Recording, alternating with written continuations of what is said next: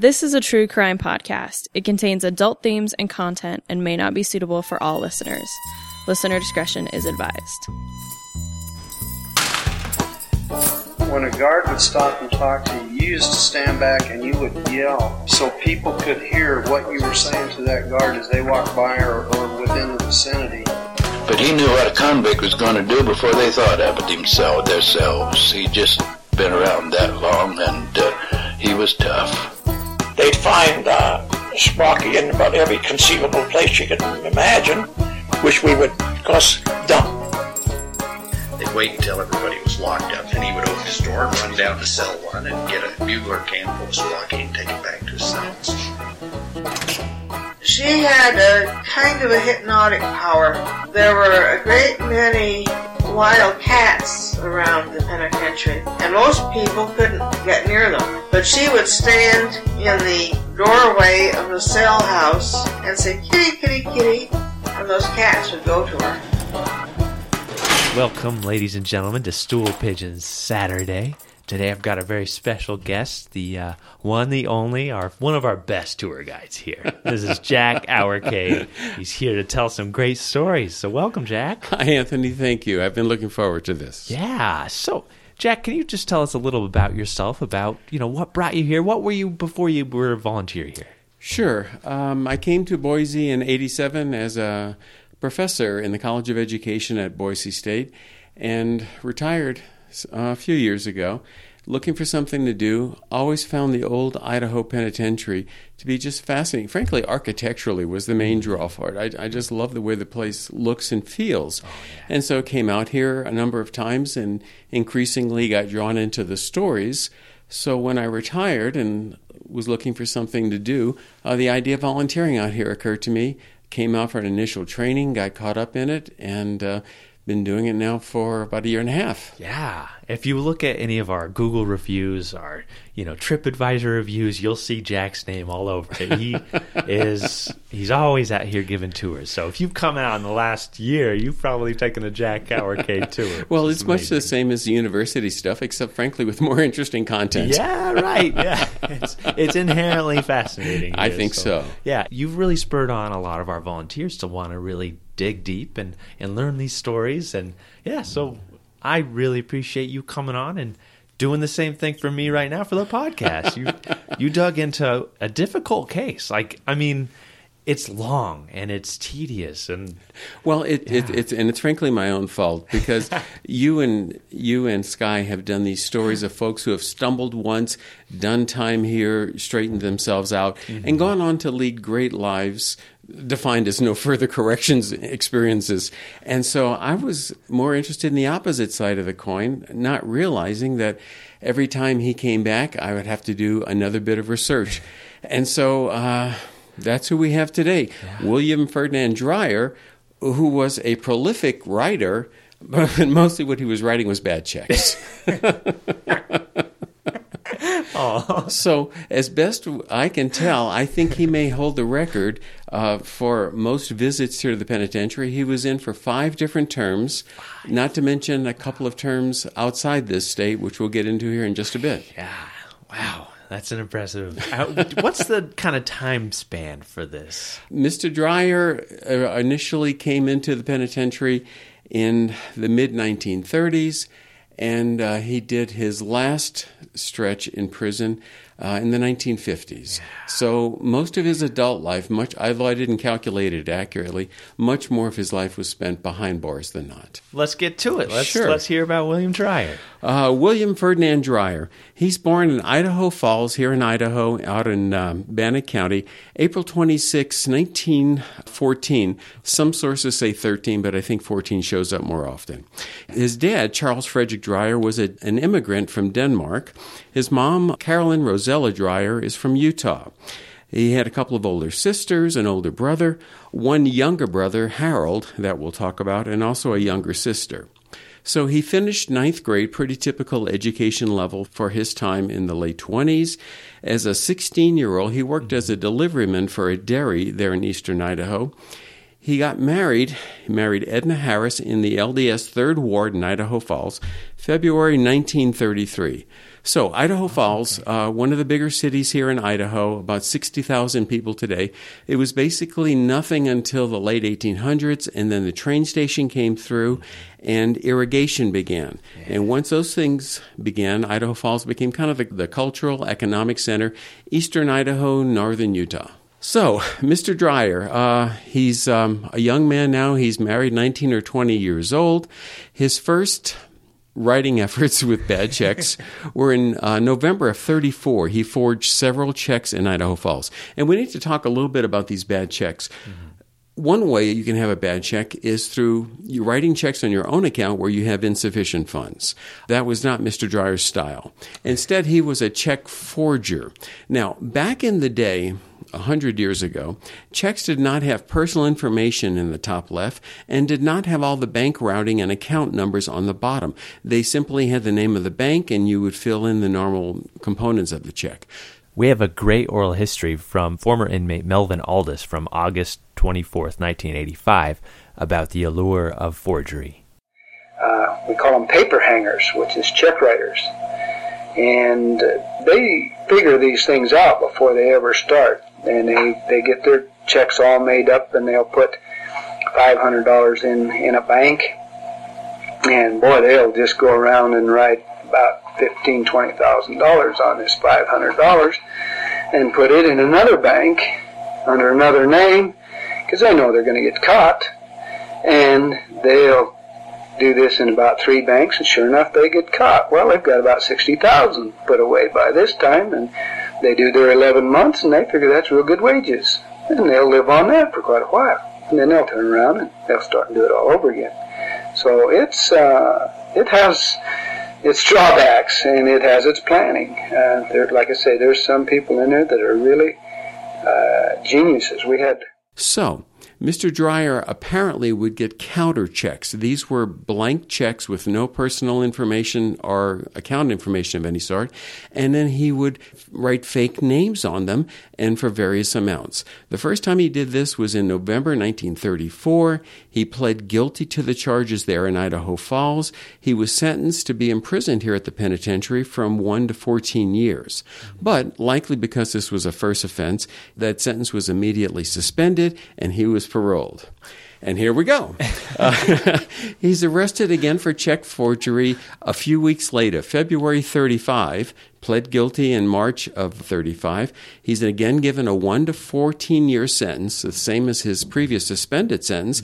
They're to be done consecutively here. So he shows up here on the grounds of the old Idaho Penitentiary, March 31, 1935. His initial intake form shows him to be 6'1", unusually tall for the time, 150 pounds, so a slender man, blue eyes, brown hair, light complexion, listed as married, and his occupation is dairyman. Except for dairyman, it sounds like you're describing me. Well, not nearly as handsome, of course. A face made for radio, as they say. Yeah. So, a month later, the sheriff of Bannock County here in Idaho is Pocatello. The sheriff contacts the warden and says, by the way, hold this fellow. We want to talk to him. Put a hold on him. Notify me a few days before his time is up so I can come after him. And this is pattern of holds and detainers on Mr. Dreyer exists for the next 30 years. The warden here at the penitentiary, as he routinely did for new prisoners coming in, contacts the judge and the prosecuting attorney to ask their opinion of this fellow, what's his situation, any words of advice you might have for me as the warden here. The prosecuting attorney, Henry Martin of Bonneville County, Idaho Falls, is a response to the warden's request for information about Mr. Dreyer and says, this boy has forged a number of checks. He seems rather hard to do anything with. He concludes that Mr. Dreyer is, quote, an habitual criminal and a menace to society. This is as a 20-year-old. And Mr. Martin, the prosecuting attorney, follows up with another letter, August 35, saying, he began forging checks as soon as he was paroled initially, and that, quote, William Dreyer is a man whom more than the minimum sentence would do some good. So, the next month, September 35, Mr. Dreyer requests that the Idaho governor release him from one of these two consecutive sentences. Mr. Dreyer says, bless his heart, I have now realized my serious mistakes in my young life, and I am trying very hard to make good. There was no response to this. He made a similar request again in November, and then he got his pardon on his first sentence. So he's doing his second sentence now. April of 36, he applies to the governor for executive clemency. He says, I have employment promised, and I have my family depending upon my support. His father follows that up with a handwritten letter to the Board of Pardons on June 26 of 1936. Dad is asking for a pardon for his son. I have Dad's letter here, and the handwriting is shaky. This is an elderly man who's not well. It's just a heartbreaking kind of note. In part, Dad says, his mother's health is very poor. The doctor has x-rayed her, and she must be operated on. If our boy was home, he could help me earn some money to have her taken care of. I can only make enough myself for a meager existence. William was never a bad boy at heart. He is anxious to care for his family. And then Dad follows this up with a second letter a month later saying, we sure need his help at home. The family's having a hard time to make a living, and there are several jobs here that he can get. Yeah. So on November 12, 36, William Dreyer officially applies for a pardon at the expiration of his minimum sentence. That pardon was granted January of 37, effective April 1, 37. It includes the typical kind of pardon requirements, including that he report in to the sheriff of Bonneville County. The sheriff was contacted by the Idaho Secretary of State saying this fellow was going to be released. Okay. The sheriff was told by the Idaho State Penitentiary, I hope you'll keep a careful check on him. The parole board was fully convinced that this prisoner should not be granted an unconditional pardon. Wow. So, he's released in April 37. Do you know, did he ever explain why he was writing these checks? Is it for his wife and his family that's growing, or was it? It's never really explained. There are increasing references as he goes along this rocky path that alcohol played a significant role in his mistakes. Yeah. So he's released in April of 37. June of 37, he's forging checks again in Bonneville County, arrested, pled guilty. He's sentenced again to the standard 1 to 14 years at the pen, comes in June of 37. At that time, his occupation's listed as a barber, and you would think a barber can make a living. Yeah. He's listed as divorced here, and we have no idea whatever happened to Edna Harris. His Bertillon files show that he's got, and this is confusing to me, multiple small scars on his hands, arms, feet, thigh, and neck, and they're identified as cut scars. Huh. I don't know if that means he was maybe injured in fights or something, because he doesn't really have that kind of history, but he has these so-called cut scars. Yeah. So the warden, for the second time, contacts the prosecuting attorney and the judge. Prosecuting attorney from Bonneville County, Mr. Henry Martin, says, we've had a lot of trouble with this person. He does not seem to be able to get away from his stealing habits. Now, one of the things that I kind of like about these old documents from the 30s is the utter bluntness with which these folks spoke. The judge, C.J. Taylor, was asked, what's your analysis of Mr. Dreyer? The judge says he is, quote, a no-account criminal type.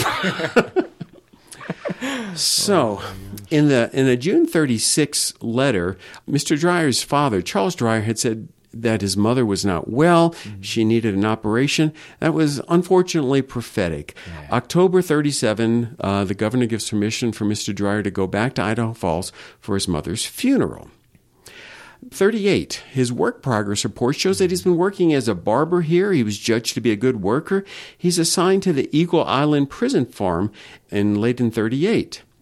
In February of 38, he applies for pardon yet again. He says, I have been slow to realize the seriousness of writing a small check and signing someone's name other than my own. Now, his reference to a small check suggests that he's not really terribly self-aware of his behaviors. Yeah, yeah. He says, but I'd like to go to barber school, and if you could release me, that's what I'll do. He's granted a conditional pardon November 38. He's out, free at last, and of course... oh, my gosh. Well, we're into the movie Groundhog Day at this point. He's released November 1938. 4 weeks later, December 1938, he's forging checks in Bonneville County. No. He pleads guilty, sentenced on September 23rd, 38, to 3 to 14 years. So the minimum now has bumped from 1 to 3. And his first alias appears, Mr. Ross Johnson. Ross Johnson. Oh, William. Yeah. So the warden contacts the prosecuting attorney again. The judge again, tell me what you think. At this point, Henry Martin, who was the prosecuting attorney, is now the judge in Bonneville County. Nice. And he's unfortunately very familiar with Mr. Dreyer. So the warden says, Mr. Martin, what do you think? Mr. Martin says that Mr. Dreyer's associates are, quote, mostly idlers, and that forgery seems to become a habit arising out of idleness and profligacy. He says that Mr. Dreyer is, quote, a menace to society. Now, it's funny. I think menace to society, I think Jimmy Cagney and submachine guns and such. But no, Mr. Dreyer is at that level with nothing more than a pen. So he comes back to the penitentiary. August 39, Mr. Dreyer is given permission to attend his father's funeral. Oh, man. 1940, largely uneventful. Mr. Dreyer is assigned to the Eagle Island State Prison Farm. Mm-hmm. I'm assuming you and Sky have talked about that farm in the past. It's off the grounds here, mm-hmm. and large agriculture operation, largely for folks who are trusted. Mm-hmm. December 9, 1940, Mr. Dreyer and a companion escape from the Eagle Island farm. I'm sorry. 3 weeks later, he's arrested again. This time he's in Dillon, Montana, as the newly emerged Ross Johnson. He's writing checks in Dillon, Montana, as Ross Johnson. He pleads guilty as Ross Johnson on January 14th, 41. He's given a 2-year suspended sentence. He's to report in monthly to his parole officer. He did not do so. I was going to say, how long? When did that first report come in? Ever? It was only at that time that the Dillon, Montana sheriff learned that Ross Johnson was indeed our friend, Mr. Dreyer. A couple of weeks later, he's arrested again, Mr. Dreyer is, in Salt Lake City on charges of forgery, check forgery, and escape. He'd also, during this 2-week period, written several fraudulent checks in Bingham County. Bingham County is Blackfoot, Idaho, and also in Pocatello as Frank Saunders. Oh. So he comes back here to the penitentiary here in Boise on February 2nd, pled guilty in April to the escape charges, sentenced for 1 to 5 additional years to be tacked on to his present sentence for forgery. Yeah. As soon as he's here, he becomes very popular. Dillon, Montana, Pocatello, Idaho, Idaho Falls, they all contact the warden saying, don't let him go without letting us know. We want holds on him because he's got to face forgery charges at our places. He receives a pardon for his initial forgery charge in July 41, and so now he moves to serving his time on his escape charge. Okay. And here is where we get to kind of an interesting national phenomenon that plays out here. 1942, the U.S. is in World War II. Deeply engaged, and success is far from certain at this point. The Allied forces are struggling badly. One of the tremendous needs is for soldiers. So many states start investigating the possibility of penitentiaries sending men to, instead of serving their sentences out, go into the armed services and serving their country that way. Mr. Dreyer had been in the National Guard here in Idaho as a young man. From 1930 to 1934, he was dishonorably discharged. His brother, his younger brother we mentioned, is also in the Army. Oh. So Mr. Dreyer, in February 42, applies for a pardon so he might enlist in the U.S. Army. Yeah. The chief parole officer of the penitentiary here, Mr. Walter Rhodes, contacts the sheriff back in Dillon, Montana, who had a hold on Mr. Dreyer. And the parole officer here from the penitentiary says, we're figuring on getting him back into Army service. It won't be too easy for him to be reinstated, perhaps, but he has papers from his old bunch, presumably the National Guard, asking him to come back. And the parole officer sent similar notes to Bannock County and Bingham counties. None of them objected to the plan. So this is all looking pretty good. April 42, he's pardoned on the Bonneville County forgery charges, but instead of entering the Army for reasons I couldn't figure out, he moved to Salt Lake City. So he's now in Salt Lake City. Yeah. It's April 9, 1942. 3 weeks later, May 1st, 1942, Mr. Dreyer is again forging checks in Bonneville County. Oh. He was rearrested. Similar charges were filed by Bannock County in May, by Bingham County in September, and again in December. He pleads guilty in December 42, sentenced to 3 to 14 years at the penitentiary. Wow. The warden contacts his old pen pals, the district judge and the prosecuting attorney. Judge Martin, the former prosecuting attorney, says, in terms of his associates, that they're like himself, of little worth. Of little worth. The judge goes on to say, bless his heart, Mr. Dreyer might be able to contribute to the war effort through some sort of contractor engaged in technical work. So they're looking for warm bodies to help in the war effort. Oh my God. The prosecuting attorney is less optimistic. We've tried this. He's been given several chances to no avail. Wow. So the warden is here at the old Idaho Pen is absolutely fixed on the idea of Mr. Dreyer serving in the war effort in some way. Mm-hmm. So February 44, the warden writes the sheriff of Dillon, Montana, to see if his charges there were cleared as, quote, he wants to be inducted into the Army. The sheriff says, well, he had a suspended sentence of 2 years, and that sentence is over. He's violated parole, but we really don't care. Right. So they sent similar letters to Bingham counties and Blackfoot counties here in Idaho saying, hey, we're thinking maybe he could go in the Army. What do you guys think? Both of them said, hey, it sounds great. It'd be good for him, good for the country. Good. So everything's looking good, but May 44, things have changed a bit. The Army has decided that they will no longer take men straight from the prison or penitentiary. Instead, such men would have to be out on parole for 6 months and be successful, and then the Army would take them in. Yeah. So the warden, and I can't believe his single-minded dedication to this notion, contacts Dillon, Montana, and Bingham County and Bannock County again, saying, okay, things have changed. Uh-huh. Would you guys be okay if he goes out for 6 months on pardon and then goes into the Army? And Bingham County says, okay. Bannock County says, no. In fact, they repeated no twice. July of 44 and again August 44, they say, no, we want to prosecute him. Yeah. But they changed their minds by September. In 44, saying, we're going to cancel our hold, but, by the way, Ogden, Utah would like to speak to you about Mr. Dreyer. There we go. So the warden writes Ogden, Utah, saying, in September 44, hey, we're thinking about maybe this new thing where he gets out on pardon for 6 months and then goes in the Army. Are you guys good with that? They say, it's been so long that all the witnesses have disappeared, so we're going to withdraw our detainer. So he's going to be released June 6, 1945. Nice. So, Mr. Dreyer is released on parole effective June 6, 1945.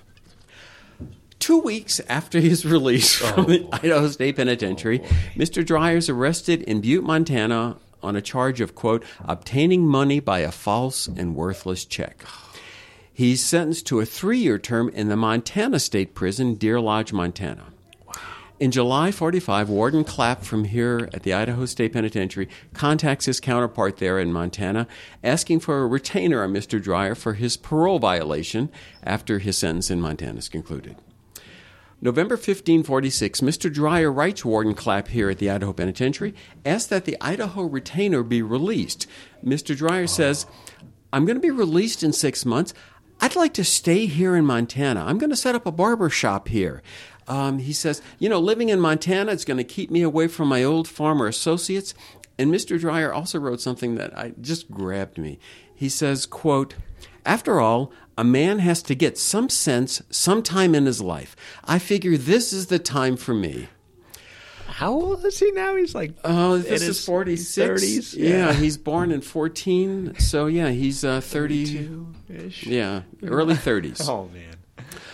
So Mr. Dreyer has written the warden asking that the Idaho retainer be released. The warden writes back November of 46 saying the Idaho Board of Pardons was voted out of existence. We're not going to have a new board before July 47.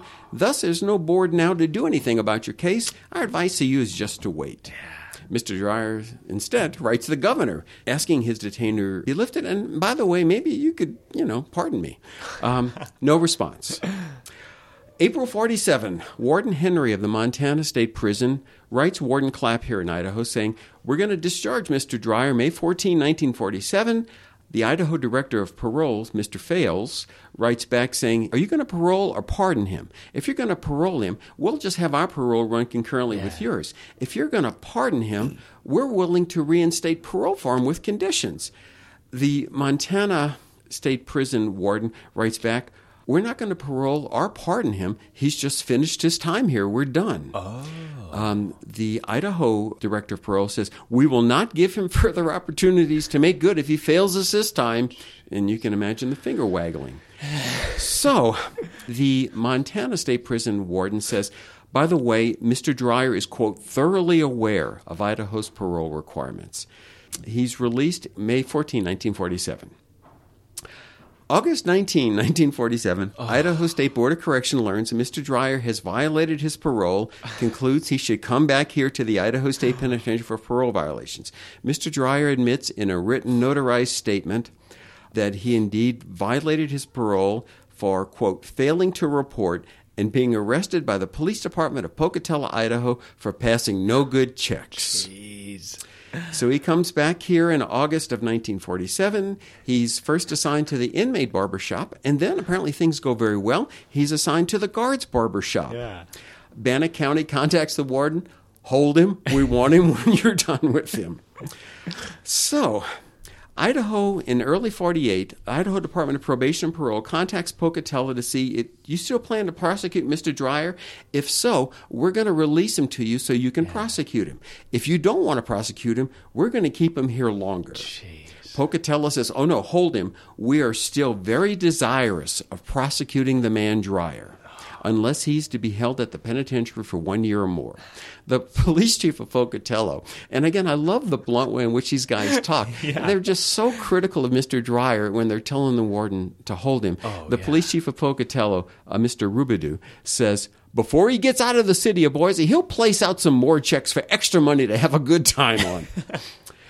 So, March 48, Idaho State Board of Corrections announces that Mr. Dreyer is going to receive a conditional release. He's released to Pocatello with his brother Harold, supposedly in charge of him. Oh. Mr. Dreyer again violates his parole conditions. He begins traveling with an ex-convict associate of his. He visits Washington State. He visits Utah. He gets back to Pocatello, where he's promptly arrested for leaving the state twice without permission of his parole officer, associating with a known convict, using alcohol to excess, public intoxication, and forgery. Oh, I was going to say, when he was traveling, was it under his own name? Or it was a funded expedition. Yeah. So, Mr. Dreyer, and I'm not quite sure why, Mr. Dreyer admits to all the charges except for forgery. "I would never force." What? Never.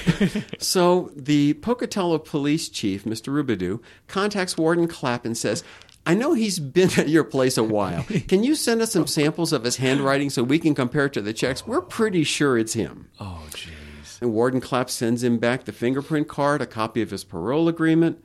Mr. Dreyer apparently is shown all this material and pleads guilty to all of the parole violation charges. The sentence is suspended. What? And Mr. Dreyer is released back to his brother under parole with the usual conditions. Refrain from lawbreaking, gainful employment, pay off your bad checks. And he stayed out of prison for the rest of his life, right? If I were writing the story, yes. But on September... Oh, my God. No, I'm sorry. In January, 49, so this would be... 4 or 5 months later, he's found to have violated the terms of his parole. He comes back to the penitentiary to complete a sentence of 3 to 14 years. Did they just keep his cell how he liked it? They turned back the covers and put a mint on the pillow. Yeah. He finishes out his sentence. He's released again in the early 1950s, 1951. At this point, Mr. Dreyer's in Idaho Falls, Idaho. March 31st, 1951, he writes a forged check in the amount of $73 at the Savings Center store there in Idaho Falls. In his written statement later, he says, "I was drunk at the time. I cannot remember too much about writing that check." So he's arrested April 11, 51, pled guilty May 4, 51. He's in front of his old friend, Judge Henry Martin, former prosecutor. So they've got like a 20-year history now. Yeah, they've grown up together. They've grown up together. Wow. He pled guilty to the charge of issuing a fictitious check. He's given a sentence now of 5 years at the Idaho Penitentiary on May 7, 51. Now, the state had appointed an attorney for Mr. Dreyer, Isaac McDougal. And Mr. McDougal is asked, investigate this case and get back to us. Give us your opinion. Uh-huh. So Mr. McDougal wrote to the State Board of Corrections and says, "From my investigation, it appears that Dreyer's story of being quite drunk at the time is substantially correct. Your advice would be appreciated." Jeez. So Mr. McDougal also explored with Warden Clapp the possibility, perhaps, of Mr. Dreyer serving time at the state hospital in Blackfoot for individuals with emotional and mental issues. And Mr. Clapp responds back. You can almost hear the indignation. "There is nothing here in the history of Dreyer's long criminal career which would indicate that there should be any justification in committing him to State Hospital South as a mentally ill person." Oh, my. And you almost want to add, "Good day, sir." Good day, sir. Yeah. So apparently, while Mr. Dreyer was momentarily out, he went to Cash County, Utah, and wrote fictitious checks there. They contact the warden in October 51 saying, "Please hold him. We would like to prosecute him after you release him." Gotta glue his hands together. Don't give this man a pen. Wow. So the warden contacts for the fifth time the prosecuting attorney and the judge to ask, "What are your thoughts on Mr. Dreyer as he's back here for the fifth time?" The prosecuting attorney says, "This man appears to be an habitual bad check writer. It would seem that detention is the only means of protecting the public." So his intake form at this time lists his job as tinsmith. He answers yes to questions about whether he consumes liquor, whether he's a smoker, whether he's a gambler. For the first time, he lists his religion as Mormon, although his marriage was in an LDS ward there in Idaho Falls. His new charts show that he's acquired several tattoos along the way, and some of these are just wonderful to visualize. There's a hula girl. Oh. There's a dagger. Mother and father. And my favorite, quote, "a girl in trunks." Okay. All right. Yeah. I'm assuming she has a top as well. Yeah. So Mr. Dreyer is back here at the penitentiary, and surprisingly, his overall record here is pretty good, except for his escape from the prison farm. He's not been in any trouble at the penitentiary. He's often listed as a good worker. He was moved from the inmate barbershop to the guard barbershop. Overall, he's done pretty well here. The chaplain here was less convinced of Mr. Dreyer's reformation. In 52, the chaplain notes, "This man blames liquor for being the chief cause of his troubles.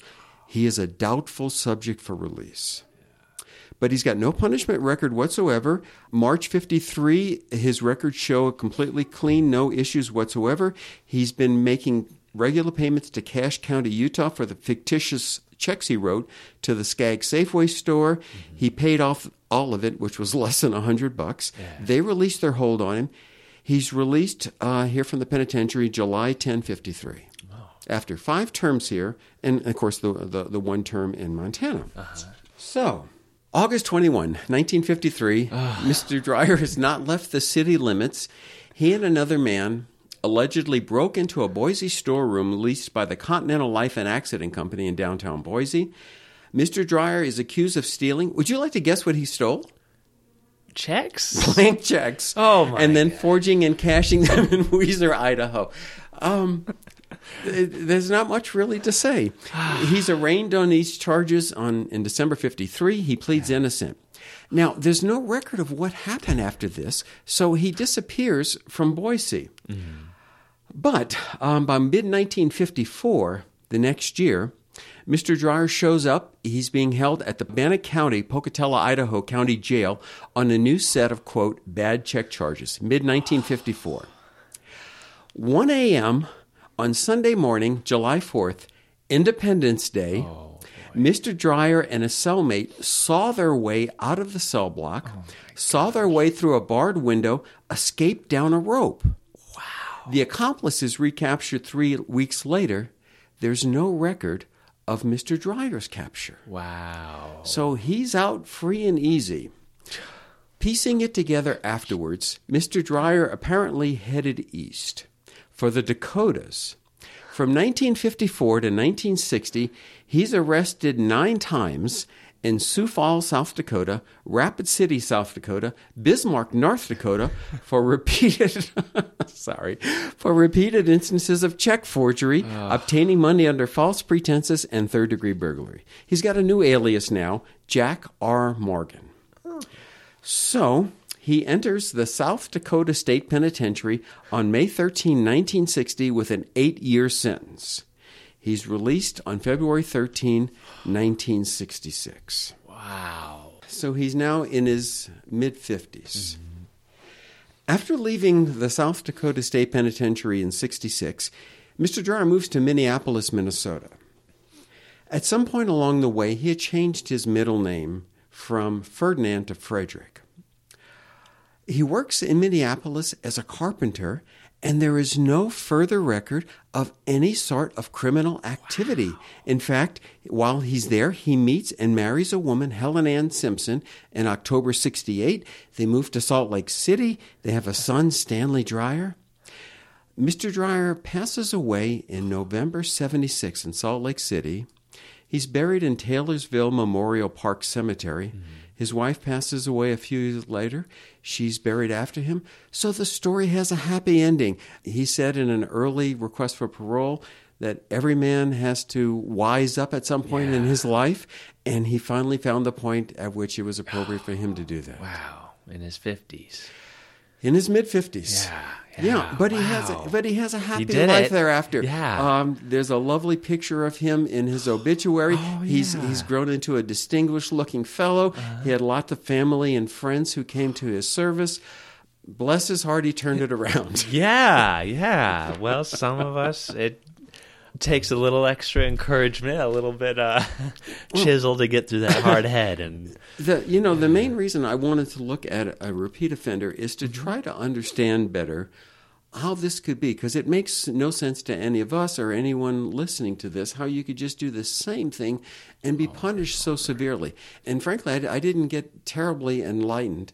The only thing I could come to was the fact that even when it's blatantly obvious to someone how bad your behavioral patterns are for your overall well-being, it is so difficult for some of these folks to change. And he is the most powerful living example of that I've ever come across. Yeah. And the other thing is that it wasn't until he changed that behavior that he was able to establish any kind of real life. I mean, he had no big friends outside of prison, certainly no family. Mm-hmm. He maintained communications with his one brother, and that was about it. It wasn't until he got out and kind of stayed out of trouble that he was able to establish what we would think of as a normal and fulfilling kind of social life. Yeah, and if we reference Jerry Clapp, the son of Warden Lou Clapp, who actually knew William Dreyer and references him several times. So yeah. Could you read us some of this for us? Sure. The warden's son, Jerry, kind of grew up in prison in a very real way.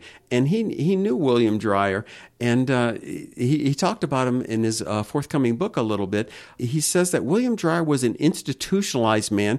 He always told me that he was getting out for good and never coming back. However, he always came back. Yeah. His parole would be approved. He'd be released. He'd be booked again. He just thrived, according to Jerry Clapp, in the structured environment of the penitentiary and couldn't survive before. One of many great quotes from Jerry's memoir, which is slated to be released in the near future by Hidden Shelf Publishing. Yeah. He cut Jerry's hair. I use the barber here, he did. Not only other inmates. In fact, Jerry went for a haircut as a teenager, and he walks into the barber shop, and he was expecting anybody but William Dreyer, but there's Bill Dreyer.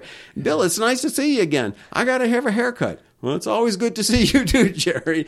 And he said Dreyer chuckled and draped the smock over him and started to cut his hair and told him a story about, I was down in Texas and I was robbing a house and I had all the household goods in a bag and I had them in a pillowcase over my shoulder and they caught me red-handed and I was in big trouble and they threw me in the tank. But fortunately, there was a guy there who was really drunk. And so I took his driver's license. And when they called his name the next morning, I walked out because he was still drunk and sleeping, and I got under his name, and I felt kind of bad for that guy, but I was out. I didn't want to be in Texas.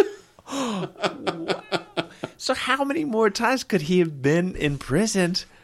How many times did he do stuff like that? Like, wow. Well, and of course, these are only the times they got caught. Right. And maybe it's a 10-to-1 ratio of things you get away with versus the ones you get caught for. Yeah. So, but I actually take great solace in the obituary for Mr. Dreyer, because there's a picture of him looking happy and distinguished and successful. Yeah. And I think, man, anybody can turn it around. Even this guy finally turned it around. Yeah. So there's hope for all of us. Wow. Do you know, did he have any kids or anything after? He did. Oh, he had a son, Stanley Dreyer. I tried to run down information on him and could not find anything. Okay. But, he had a full family and a full circle of friends at the end. Well, Jack, great work. Yeah. Thank you. Thank you for doing all of this research on William. That was quite the undertaking. We focus on one person every week, Yeah. Maybe a couple, but one person in this many times Sky and I haven't really discussed, so it's amazing, and it's hard for folks today perhaps to understand what a big deal bad check writing was back in the day. Yeah. But without credit cards, nobody carried enough cash to pay for everything, and these poor stores kind of had to take your check, and it took days and days to clear. Yeah. So it was a ripe opportunity for someone like Mr. Dreyer to take advantage. Right. Yeah. And now technology has changed, and a lot of us are safer in many other ways, but there are also, criminals are right there on the line. They figured out different ways to do the same sort of thing with our modern technology. Right. Clever guys can find ways to get money from less clever folks. Exactly, yeah. Oh, man. Well, anything else you want to say or share? I don't think so. I am... I know more about bad checks than I ever believed I would know in my lifetime. That's good. Now I do, too. Yeah, I didn't know anything about these counter checks. That seems like... not the smartest idea, like a very trusting idea to me. Well, that's why the checks, I think it was in the 70s when they began to put the automated routing number and stuff along the bottom, is to prevent folks like Mr. Dreyer. Wow. Oh, all right, Jack. Thank you so much for being on this week. I appreciate it. You did such a great job. Thank you, Anthony. This was great fun. All right, let's do it again soon. Thank you all for listening. Do your own time, do your own number, and we'll see you next week. If you enjoyed Behind Gray Walls, please rate, review, and subscribe so others can find our podcast. If you're interested in more old Idaho Penitentiary information and to see the mugshots of the inmates featured in this episode, follow the Old Idaho Penitentiary on Instagram and Facebook. If you want to learn more about the Idaho State Historical Society and its other sites, follow ID State Historical Society on Instagram or visit history.idaho.gov. If you have a question or comment for the hosts, which we love to get, please email us at behindgraywalls@gmail.com. I know an inmate was showing me one day, he told me, he worked for me in the commissary. He said, Mr. Ross, I'll tell you how to get rich real quick. I said, how's that? He said, well, go out and work for a farmer for $1 an hour, and work for 8 hours, and quit, and hoping that he would pay you by check. So, he gives you a check for $8. Okay, and you can ready to cash that check. All you have to do is put a naught in front of behind the 8, and put a Y on the 8. 80 is still 8. You have a check for $80. And that's what they did.